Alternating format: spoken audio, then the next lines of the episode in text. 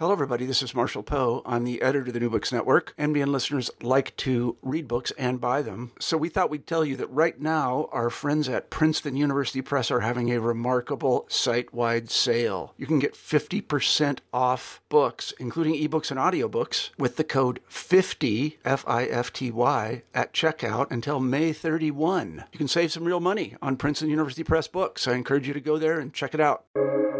Welcome to the New Books Network. Hello, everyone, and welcome back to the New Books in East Asian Studies, a podcast channel on the New Books Network. I'm Liping Chen, one of the hosts of the channel. Today, we will be talking to Dr. Fiona Moore about her new book, Global Taiwanese Asian Skilled Labor Migrants in a Changing World. This book was published by University Toronto Press in 2021. In Global Taiwanese, Fiona Moore explores the different ways in which Taiwanese expatriate in London and Toronto, along with professionals living in Taipei, use their shared Taiwanese identities to construct and maintain global and local networks. Based on a three year long ethnographic study that incorporates interviews with people from diverse backgrounds, generations, and histories, this book explores what their different experiences tell us about migration, intolerant and hostile regimes. Global Taiwanese considers the implication in leveraging their Taiwanese ethnic identity for both business and personal purposes. As people become increasingly mobile, ethnic identity becomes more important as a means of negotiating transnational encounters. However, at the same time, the opportunities it offers are rooted in local cultural practices, requiring professionals and other migrants to develop complex social strategies that link and cross the global and local levels. With rich ethnographic details, this book contributes to the understanding of the migrant experience and how it varies from location to location, how migration changes in response to wider socioeconomic factors, and finally, of the specific case of Taiwan, and how the distinctive nature of its diaspora emerges through wider discourses of Chineseness and pan Asian identity. So, this is a brief introduction about the book, and now let's turn to the author. Welcome to the show, Fiona. Hello, happy to be here. All right. So uh, before we uh, discuss about the book itself, can you tell us a little bit about yourself, your research interests? Okay. Right. Well, I. Um, I sometimes describe myself as an anthropologist who uh, wandered into a business school about 20 years ago and stayed because they keep feeding her. Um, which is a joke, but uh, it's sort of um, a facetious way of describing my career. Um, I uh, took uh, anthropology as an undergraduate student and became very interested in it and uh, looked into doing postgraduate work and uh, wound up being um, lucky enough to get uh, an opportunity to study at University of Oxford. And while I was there, um, my uh, doctoral research um, was on uh, um, German bankers in the city of London. This was the uh, turn of the millennium. And, uh, you know, there was a lot of interest in, uh, you know, looking at, um, at groups, uh, um, elite groups, migrant groups that had never really been looked at before. And so I studied how they use their identities to negotiate transnational social spaces um, at the end of it, uh, you know, I found that uh, a lot of uh, anthropologists that study organizations, uh, you know, uh, wind up in um, in business schools. Um, because uh, despite their hard-nosed quantitative stereotype, business schools do usually need a few qualitative types around to bring perspectives that you know you can't get with the numbers. So eventually, I uh, wound up at uh, my current uh, institution, Royal Holloway, which is uh, very nice. Um, though in between, I uh, did a uh, study of the BMW factory in East Oxford, which was uh, a really, really interesting time, and also uh, took part in a uh, multi anthropologist, uh, sort of simultaneously practical and research oriented project involving uh, Tesco and its subsidiaries in a number of Asian countries, including Taiwan, I think. So, you know, they're, that's kind of the background and how we uh, got up to uh, the point at which I wrote the book, and uh, you know, uh, which is I will uh, stop here so we can uh, talk about that later. so uh, thank you for uh, Fiona sharing with us this amazing uh, journey, or also the connection between anthropology and also business uh, schools. This kind of interdisciplinary background, and also this transnational profile of your research as well. So um, next question is: so this book global Taiwanese. So, how do you start this project? Can you tell us a little bit about your inspiration or maybe some of the anecdote that uh, motivate you to uh, start this project? Well, I um, got interested. I was starting to, uh, you know, run out of uh, um, material. Uh, you know, I'd been publishing on BMW for quite a while, but you know, was getting to the point where uh, I think most of the research insights I could get from that uh, um, were, uh, you know, I'd written um, something about them. So, uh, you know, I was looking around for a new project, new fields, and uh, um, I was initially interested in uh, doing something that followed up my uh, German uh, research because. I'd always said that uh, one of the future directions uh, the project could go in would be to uh, look at a, um, a different group of professionals in the City of London, you know, a different ethnic group. Now, initially, I actually started out uh, thinking I would uh, look at uh, uh mainland Chinese, not Taiwanese, because um, they were uh, uh, quite a powerful group in British multinational business at the time. Um, but, well, it's always hard to um, get an in, in introduction as an anthropologist to a community if you don't have a connection to it. And so, you know, I tried for a while, didn't really get uh, many places. And then um, a Taiwanese colleague said to me, uh, you know, uh, I have a uh, friend uh, who uh, works for Taitra, and maybe you could do something with Taitra, the Taiwanese Trade Association, just for those who don't know it. And um, so I said, well, sure, you know. And I'm glad that happened because actually I found that uh, in the first place, I uh, learned that uh, the uh, Taiwanese uh, community is m- uh, much, you know, such a fascinating community and one that's been very little studied relative to the mainland Chinese. And often, as I discuss in the book, from a perspective that doesn't necessarily historically uh, from a perspective that doesn't necessarily respect uh, Taiwanese uh, identity as uh, a distinct uh, distinct nation. And then, you know, so I was uh, interviewing um, Taiwanese people in London, and you know, the points at which it started to cease to be a direct comparison with my German work were. Um, first of all, that the business landscape was different. The um, German um, people I was mostly talking with were uh, mostly people who were working for banks in the city of London.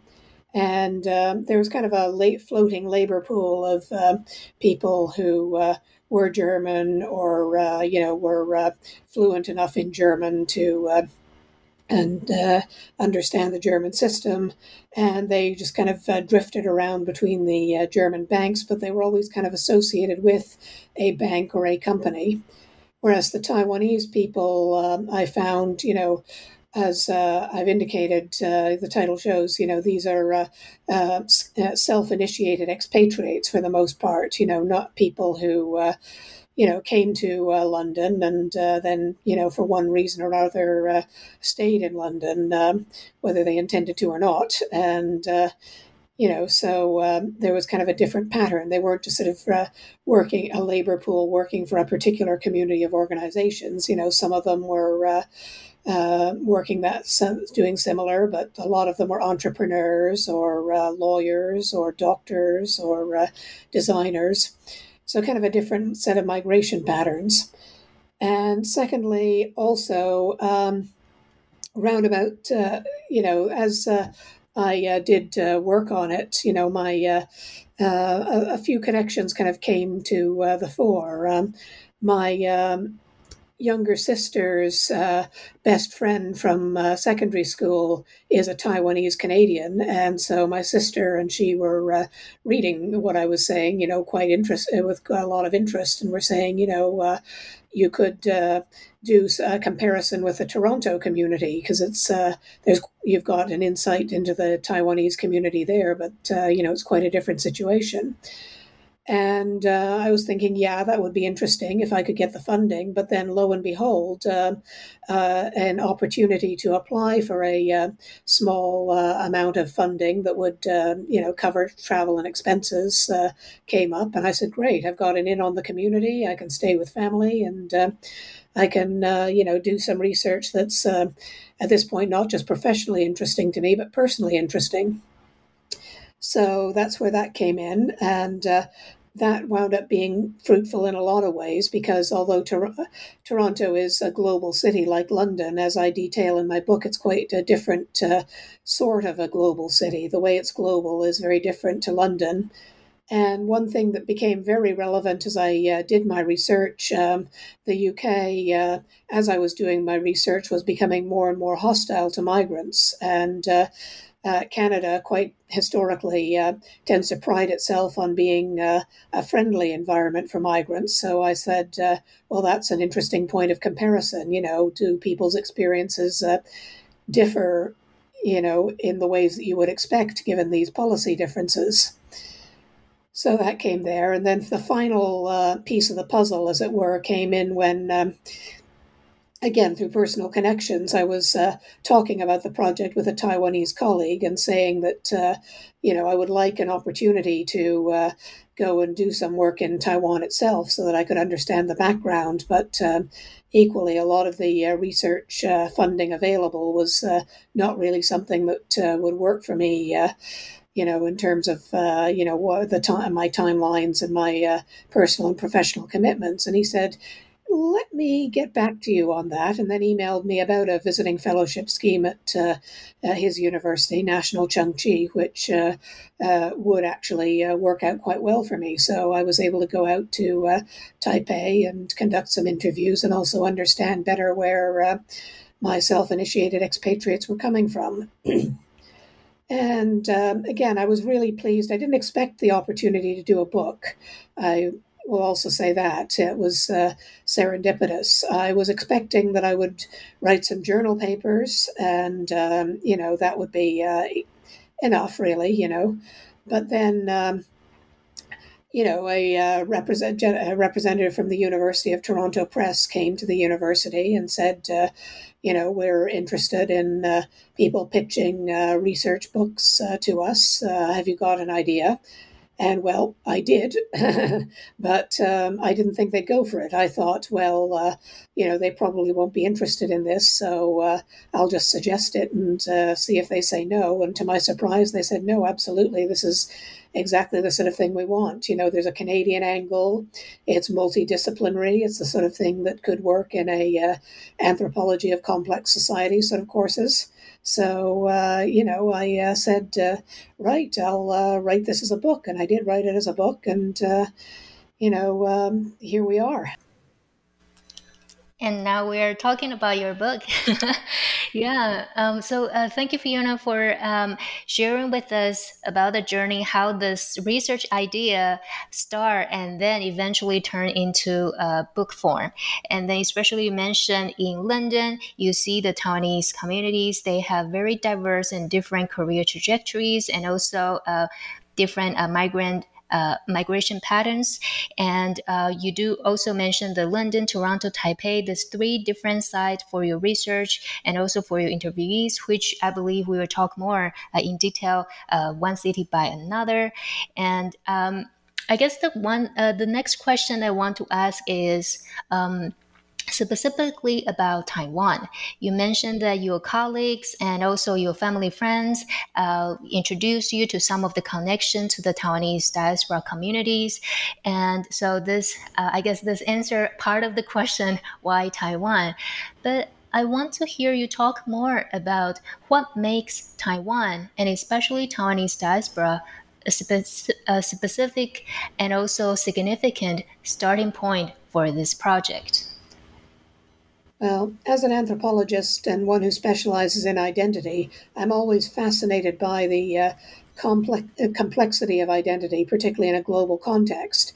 And, uh, you know, as soon as I started delving into Taiwanese identity, it became particularly uh, exciting for me because of uh, the complexity that um, Taiwanese identity, um, you know, uh, often what I found when I was looking at uh, management studies and business studies literature on Taiwan was it just kind of uh, treated Taiwan, you know, in an uncomplicated way. It just said, you know, we are looking at uh, a Taiwanese company. Uh, this company, you know, um, Taiwan scores the following uh, ways on the following matrices. Um, and uh, end of story. And uh, they weren't looking at uh, the complexities of it because, for instance, um, Taiwanese identity, uh, one of the things a lot of my interviewees were saying was, is Taiwanese identity uh, Chinese identity? I mean, it's a Chinese identity. Uh, most people said that, uh, you know, to some extent and in some circumstances, they identified as uh, Chinese. But at the same time, they also felt that, uh, you know, this was not the same sort of Chinese as being mainland Chinese and that, you know, they're. Um, the, they also felt like uh, you know that was only part of the story. That in some ways there was a distinct way of being uh, Taiwanese. Uh, you know, a majority, a country that's majority ethnically Chinese, and uh, yet is also Southeast Asian. It's got a uh, a distinctive native population. It's got a very uh, distinct history of colonization, not just by the Chinese, but by Europeans and Japanese. And also, uh, you know, because of the uh, recent history of Taiwan, you have this uh, div- dis- difference that I talk about in my uh, book because um, that it's still relevant between the uh, and the Benshengren, the people who uh, the Benshengren who have historically been a part of uh, families have been living in Taiwan for sometimes uh, up to centuries, and the Waishengren, the people who uh, came over in the uh, late 1940s after uh, uh, the uh, communist victory on the mainland. And um, th- that is another thing that could affect business, but that gets overlooked if you're just looking at Taiwanese businesses as a unit. You know, with a bit more knowledge. For instance, I was looking at a paper on, you know, a Taiwanese multinational, and, uh, you know, it so happened this Taiwanese multinational had a lot of Japanese connections. And I was looking that and thinking, um, you know, I wonder if the uh, company is uh, more you know their ownership is uh, Benshengren rather than Waishengren because uh, you know they tend to have more uh, connections with Japan, or is there something more complicated going on? but you don't get that by looking on the surface.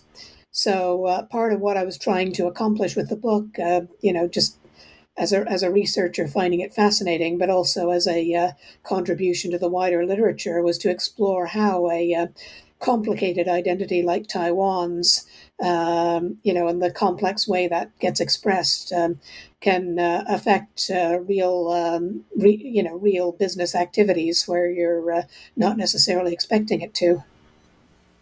Yeah, I especially appreciate you talk about how the Taiwanese identity or Taiwanese identities is very complex. There are different layers, different dimension, especially how they are shaped, as you mentioned, by the uh, very diverse ethnic composition, the history of serial colonization in Taiwan, in addition to the Nationalist Party, but also the Japanese colonization, and also earlier uh, the European uh, colonizer as well.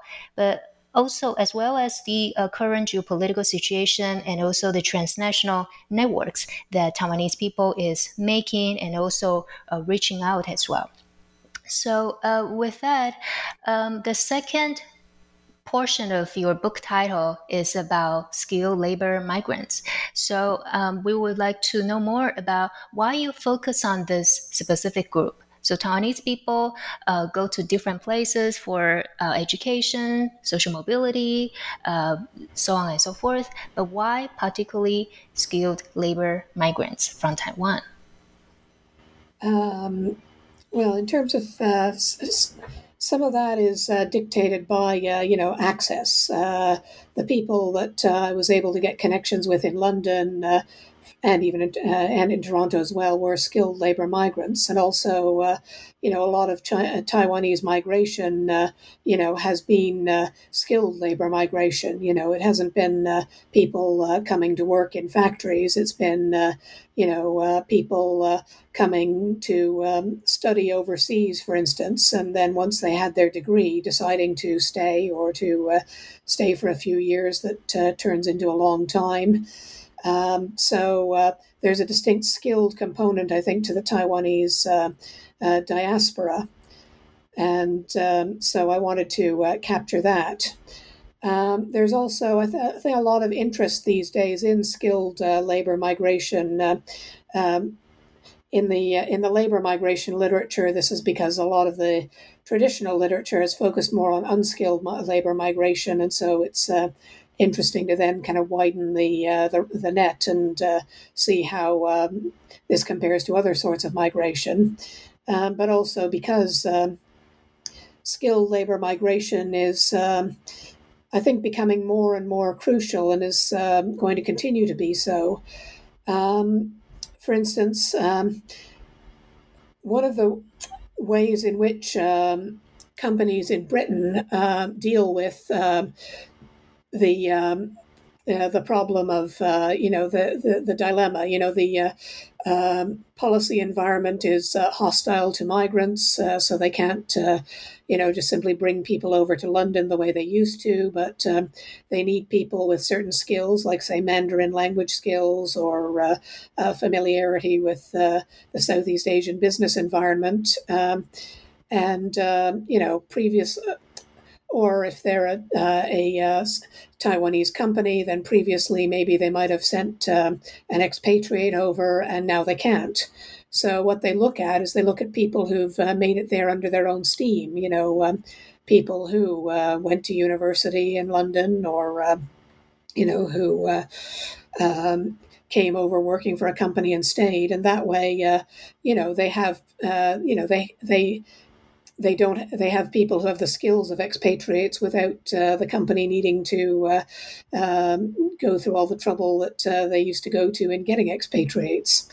Uh, you know, these come with their own challenges and uh, uh, issues, but I think, you know, as barriers to migration become more common with the pandemic and with, you know, the impact of um, the on the uh, travel industry these days. Uh, you know, I think we're just going to see more and more companies relying on people who uh, travel out under their own steam and stay. Um, and so uh, we need to understand what uh, motivates people like that and uh, why they come and why they stay and what companies can do to get the ones they want. Yeah, and then especially thank you for uh, unpacking this kind of migration policies and also different circumstances that make the skilled labor migrants from Taiwan a specific and also a significant case. What you say reminds me about the situation in United States as well. So in the 70s, um, you know, a lot of uh, Taiwanese professionals also uh, to uh, United States, and then they are professionals, doctors, engineers, and students, or specifically graduate students. So here you do see that there's specific profile of this wave of mig- migrants from Taiwan to United States, and I believe it was uh, here and there called uh, brain drain from Taiwan. So because all the quote unquote good people, uh, professionals are uh, in United States, and then later on we see a lot of different discourses about you know the success quote unquote the success of the uh, Asian American societies, the minority models, so on and so forth. So uh, yeah, so uh, what you say? Let me think about this, uh, if you will, the kind of comparison or this uh, trajectories about how migration policies and also uh, geopolitical circumstances shape Taiwanese diaspora um, in different contexts as well. So, with that, and then to think about the uh, different contexts and different situation, circumstances, in your book, you uh, unpacked the global and local networks, these skilled labor migrants from Taiwan they make and they also uh, facilitate as well. So, uh, can you tell us a little bit about what is the network society and how does the Taiwanese skilled labor migrants help us to understand or maybe complicate this concept of the network society? Okay, thanks. But before, I answer that, I think I'd like to uh, uh, speak a bit to your other point. Um, one of the things that I found really uh, interesting uh, in my research, and that I'm really pleased I had the opportunity to study, was uh, uh that there were quite clear uh, uh, differences, you know, s- similarities too, but differences between different generations and cohorts. I was pleased that I was able to look at different generations of migrants because you you you know, you, you saw that, that you saw, uh, you know, people who had migrated during the Cold War um, had very different um, experiences and very different um, migration patterns to uh, um, people who'd migrated afterwards. I talked to a lot of, you know, people from who'd uh, migrated in the 90s as the global society opened up. And um, this was also interesting in the uh, Canadian context because, you know, this brings in another layer that um, with London, you know, everybody wanted to go to London. You know, not a lot of people wanted to stay in London, even of the ones who did. But uh, you know, uh, if you ask people, you know, who'd uh, uh, migrated, uh, you know, to uh, London, say in the seventies, you know, uh, why London? They were like, oh well, you know, the opportunity to study in London, study at say St Martin's School of Design, you know, that was uh, just an opportunity not to be missed. And you talk to people in Toronto, and what you get was people who said, well, you know, there was this scholarship program in the 70s for Taiwanese people to study in the USA, and I wanted to study in the USA, and I didn't get into any American universities, so I wound up at a Canadian one. You know that uh, people uh, well they, they they were happy they uh, in the end that uh, they came to Toronto you know they uh, also uh, kind of didn't start out wanting to go there that it was kind of a um, story of I wanted to migrate to the U.S. and you know so some somewhere along the way took a different turn. So I found that all interesting and also interesting in terms of Canadian identities as uh, you know the uh, country uh, next door to the U.S. Uh, in the north and you know locked in a slightly uneasy relationship with it.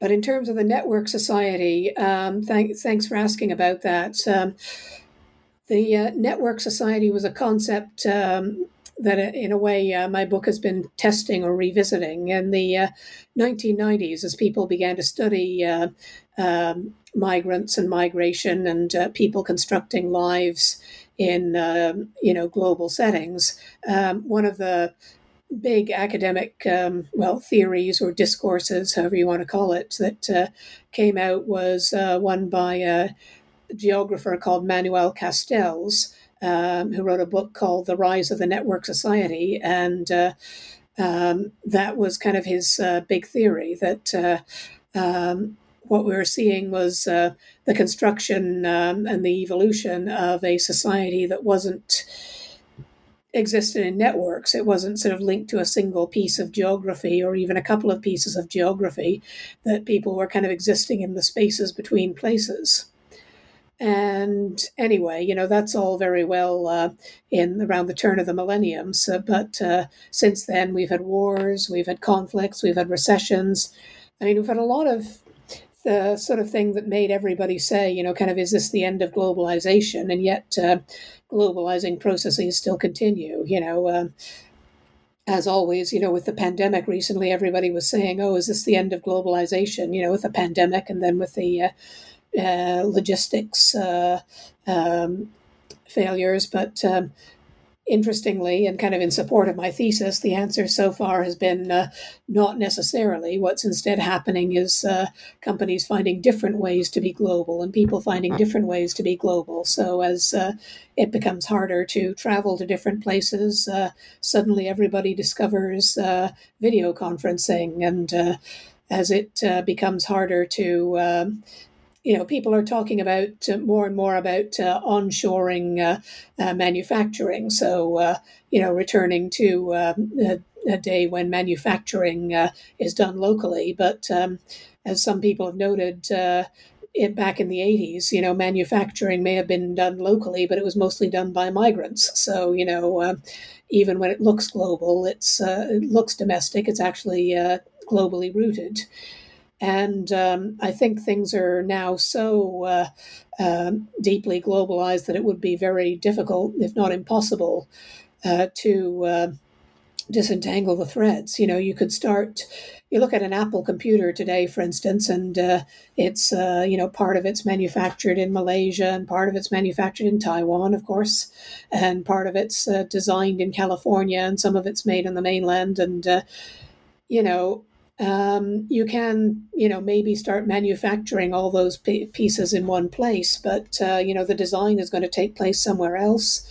A lot of uh, the components are going to be manufactured in other places just because of skills and knowledge reasons. So, uh, you know, my argument is that, uh, you know, uh, so anyway, so part of my uh, aim was to, uh, first of all, actually study a network society in the network a lot of the studies of network societies uh, um, up until uh, recently have, have been uh, studies of uh, you know at, at, nodes in the network. So you know study the uh, uh, taiwanese in london and study understand the taiwanese diaspora that way.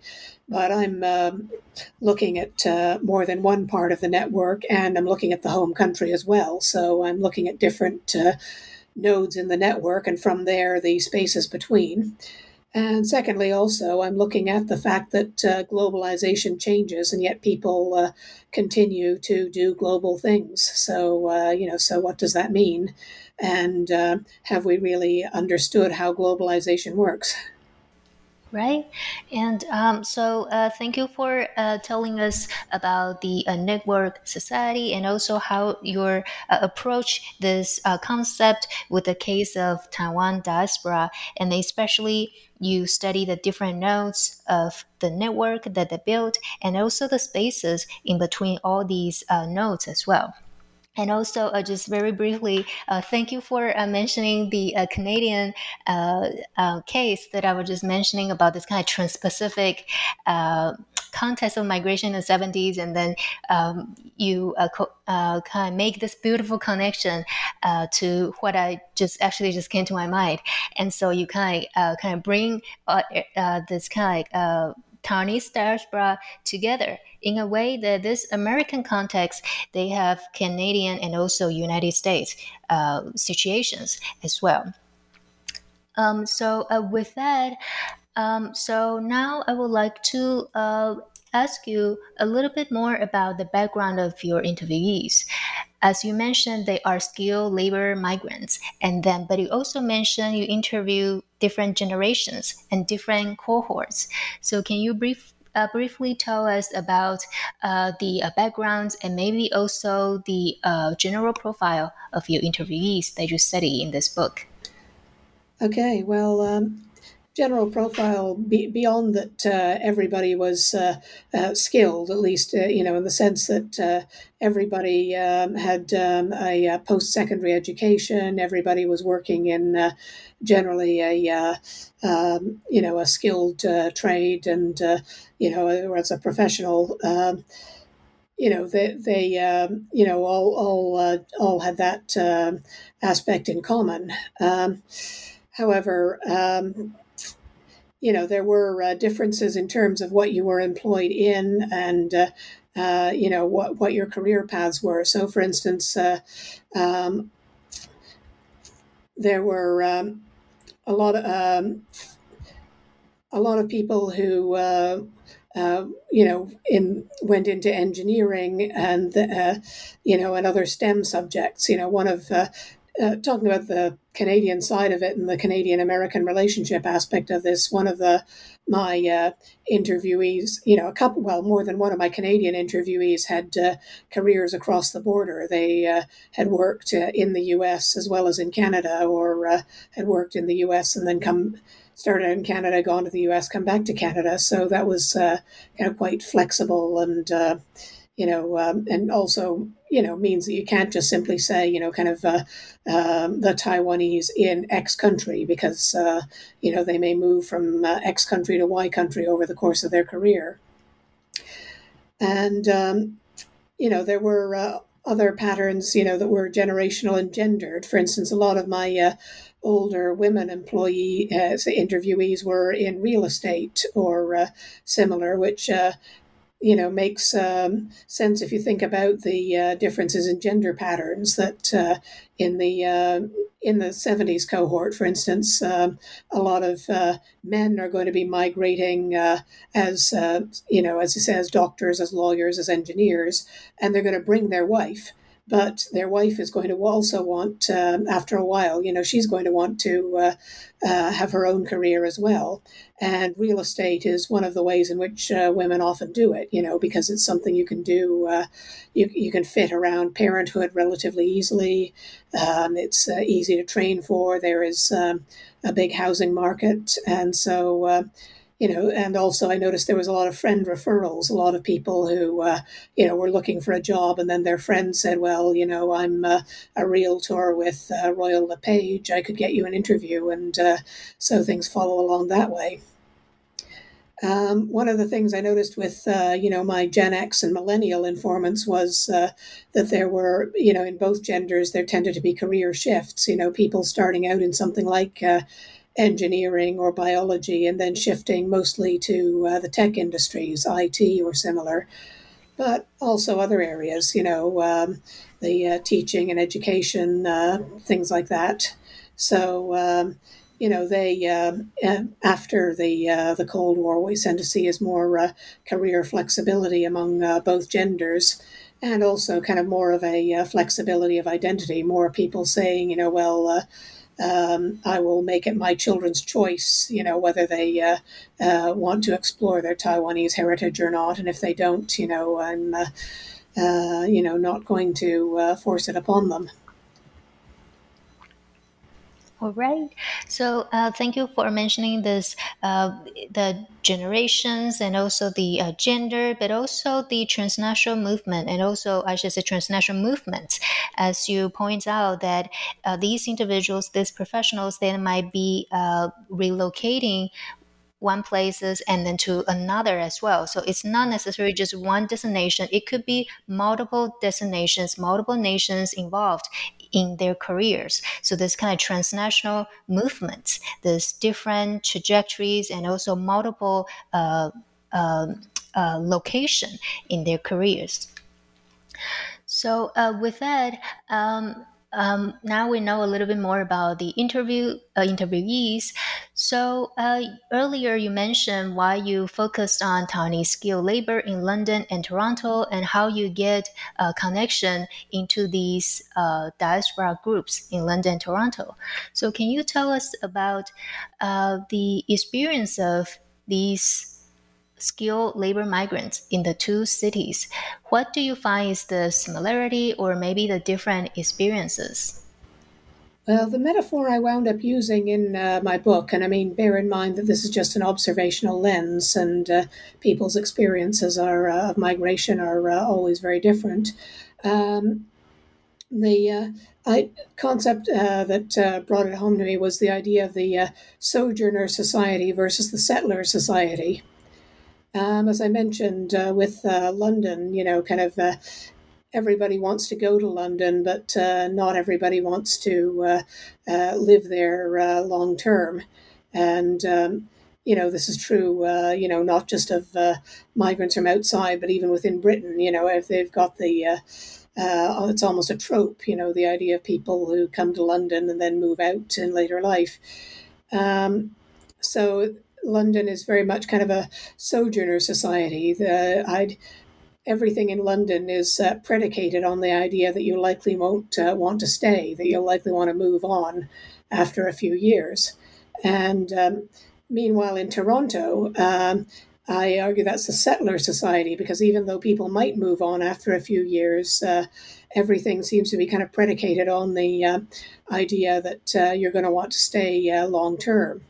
Now, um, one thing I often cite about uh, this, because again, it was one of these uh, insight moments, um, was when I uh, was realizing that you get uh, in both cities, you get adverts for uh, immigration lawyers uh, on the on the public transport, you know, the tube or the subway. Um, but in London, the uh, uh, uh, services are, uh, um, you know, ones that will help you uh, get your green card to the USA. And in Toronto, what they're mostly advertising is services that will help you bring your family over from wherever you migrated from. And I was like, that's an interesting difference just in terms of how people are treating migrants, you know, that. Um, London is treating it with the approach that uh, you're going to be uh, wanting to go to New York, and uh, Toronto is treating it with the approach that uh, you're going to want to bring your spouse and children. Um, so it doesn't mean that pe- more people stay in Toronto. They don't necessarily. It doesn't mean that more people leave London. They don't necessarily. But it does mean that people are viewing their uh, time in both cities very differently. Yeah, and then um, I especially appreciate you mentioned the advertisement um, um, differently, how it is different uh, in um, United States or uh, in uh, Toronto as well. So I think, as you mentioned and also discussed um, beautifully, this reflect the immigration uh, policy and in some cases the uh, barriers that uh, these individuals face. So, uh, in the beginning, uh, for example, in a United States contest, it might be their own uh, visa status, so they need to file for themselves first. But in the uh, uh, Toronto, for example, that for them, especially for the skilled labor, they might be getting the visa or work permits, and now they are thinking about next step that is their families and their spouse. So I think this uh, definitely a great example to reflect the different uh, migration policy situation and also the reality that these uh, uh people face. So, uh, with that, um, in your book, you mentioned that either sojourner or settler, that's the Taiwanese diaspora, individuals in London or Toronto, they are building and also shaping a network and this is the transnational network. So, uh, can you tell us about how these how do these Taiwanese skilled labor migrants use their ethnic identity to construct and shape transnational network focused on Chineseness and or Taiwaneseness? Well, one of the things that really struck me is that uh, because um, identity is uh, complex and uh, uh multifaceted, people can use uh, the identity to build connections within the community, as you'd expect, but also outside the community. So, uh, for instance, a lot of London Taiwanese uh, would construct networks with uh, Hong Kongese and Malay Chinese, you know, along the uh, people who had similar uh, experiences of identity, uh, of, you know, of a Chinese identity that's Chinese but not of the mainland. And, uh, you know, th- those identities are also quite different, but you can see that there's, you know, a use of shared Chineseness and a specific experience of Chineseness to build a connection there. And um, similarly, in um, there there were uh, times when uh, the Toronto context when uh, people uh, self-identified as uh, Taiwanese. You know, there was a Taiwan town, and uh, also the you know the ways in which it expressed itself. I remember I went you know when I was. Um, doing my field work, um, I went out to the Asia Pacific Mall, which is a big um, you know, Pan Asian uh, shopping center on the outskirts of Toronto. And then, uh, you know, I, I uh, had my father with me. He was uh, helping with transport, uh, you know, mostly driving me because I was jet lagged. And, uh, you know, and so I said, after we discovered there was another little shopping mall nearby that seemed to be Asian, so I said, let's check that out. And after about 10 seconds in the place, I said, this place is Taiwanese. You know, you wouldn't necessarily know it unless you knew, but, you know, the um, DVDs on offerings, the food on offer, you know, all of this is saying this is a Taiwanese uh, place. So, you know, it's uh, showing your identity through uh, just kind of subtle things the uh, food you eat, the pro- products you consume. You know, there was a uh, pastry shop that um, I used to shop at uh, when I lived in Toronto. And, uh, you know, it wasn't until I did my study that the penny dropped that this was a Taiwanese uh, place.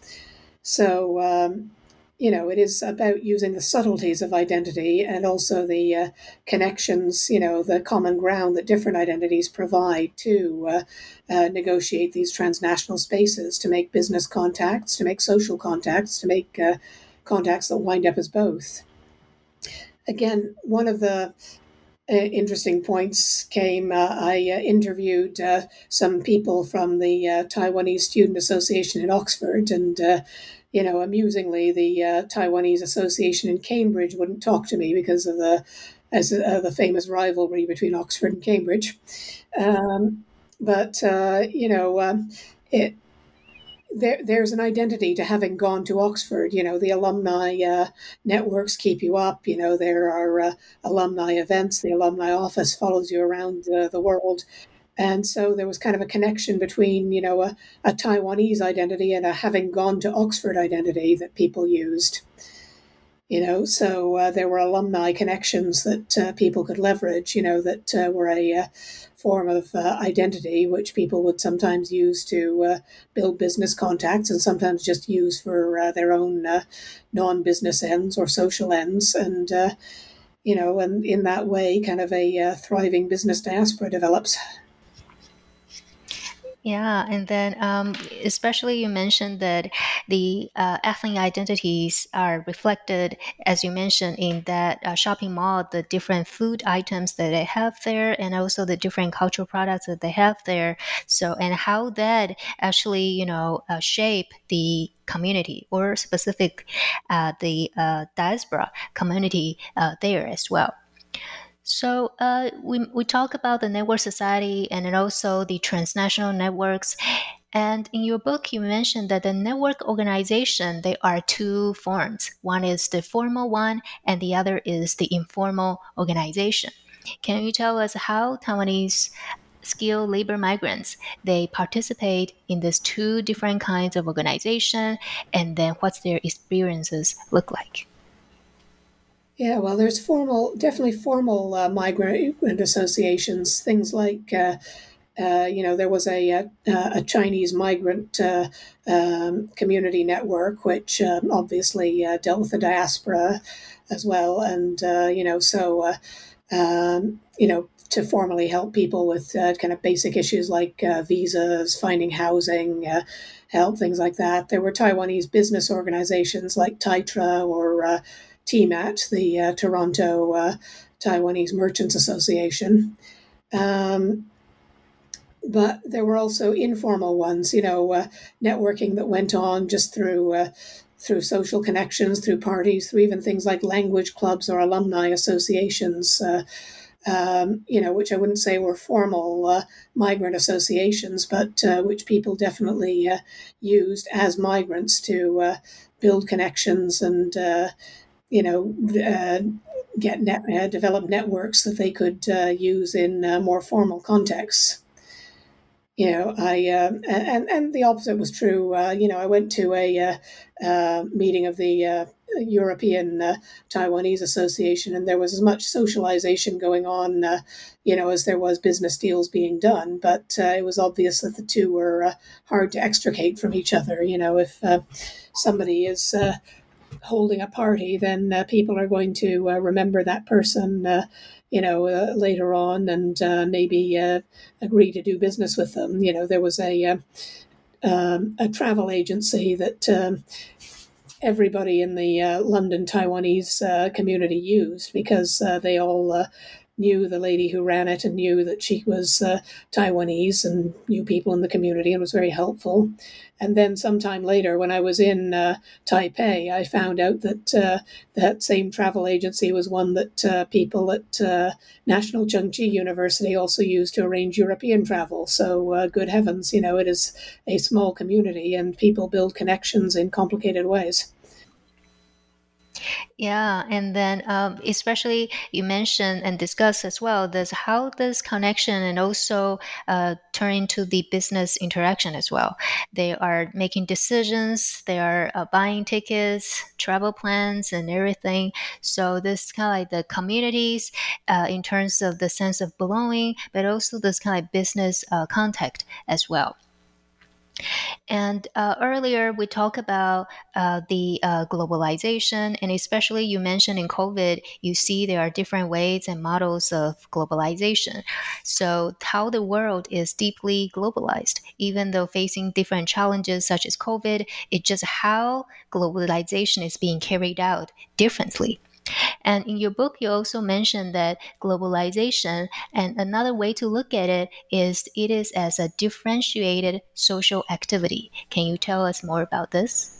Yeah, no, this was kind of the uh, uh, wider theoretical conclusion of my work, you know, uh, above and beyond just looking at a uh, particular diaspora at a moment in time. Um, as I said uh, earlier in this interview, um, one of the things that uh, I wanted to look at was at uh, globalization, uh, not as a, uh, you know, is it disappearing, but let's look at this uh, as, you know, what's happening to it, you know.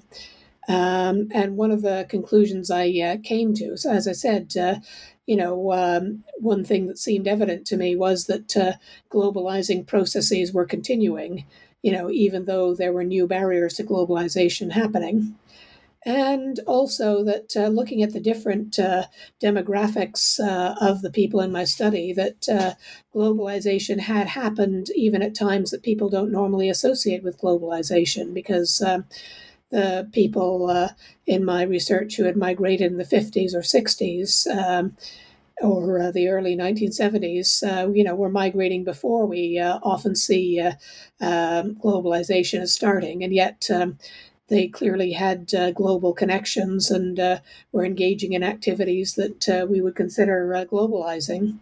So, what I think we need to see is globalization as a differentiated phenomenon, not uh, a unified whole. Because uh, one of the things I also noticed was that, uh, as I said earlier in the interview, that there were uh, different ways of uh, being global in uh, London and Toronto. You know, London very much engaged with global finance and, you know, post colonial structures where Canada's globalization came mostly from exporting the in the resource extractive activities and through uh, um, Canada's reputation as uh, a, um, a, good place for migrants. So, different ways of being global, but also, as I said, different demographics, ex- all of them experiencing globalization, but in different ways and at different times. So, my argument, my final conclusions in the book are that uh, it's too simple to really just say uh, globalization. You know, in fact, we need to be looking at globalization, you know, differentiated globalization, globalization as a uh, phenomenon that's uh, different uh, in different times and different places. And maybe that'll allow us to uh, um, have, um, you know, do research that's able to capture the nuances of um, you know, a, a world that's uh, global as much as it is local. Yeah, and then this kind of different nuances and also the uneven terrain in this process, and also situation of globalization, as you mentioned, in the local context, in the transnational context, in the national context as well. And um, so uh, now you finish uh, this book, and then what's your uh, next project, or what are you working on right now?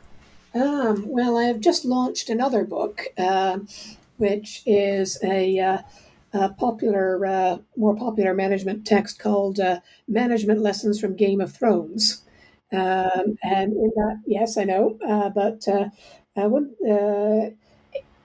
it started really um, as a bit of a joke, as a kind of a teaching tool to uh, teach my students human resource management concepts by using uh, Game of Thrones as an example.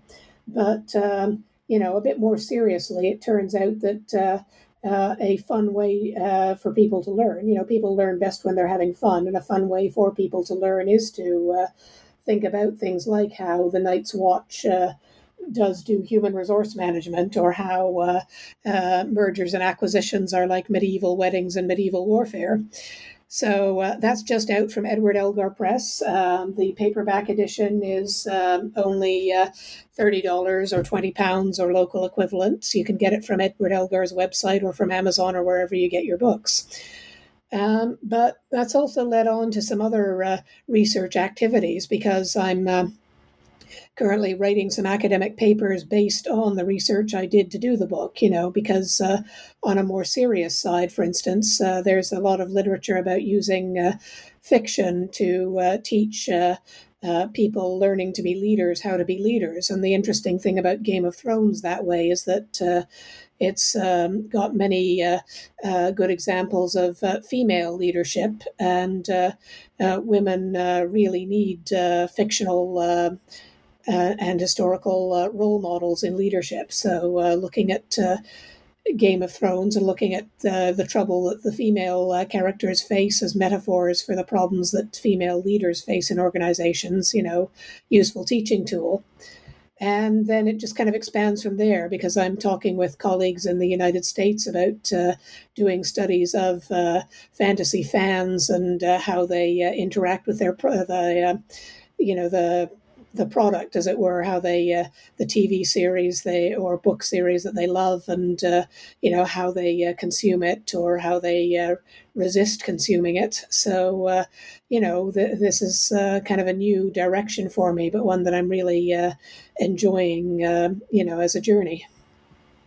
Yeah, I mean, they all sounds great, and especially how exciting! Like you can turn uh, Game of Thrones uh, to uh, research material, but also for teaching as well. Definitely, I think this is a very engaging and also exciting material uh, for students. Um, and also, I mean, for us, for the readers, and also our audience as well. So we look forward to reading about your book and also more of your works in the future. Um, so, uh, Fiona, I want to thank you for being on the show today. I really enjoy our conversation. Oh, thank you for inviting me. It's been a fun, it's been really fun. Um, and also thank you, our audience, for staying with us till the end. Take good care. We will see you next time. See you Goodbye. soon. Bye bye.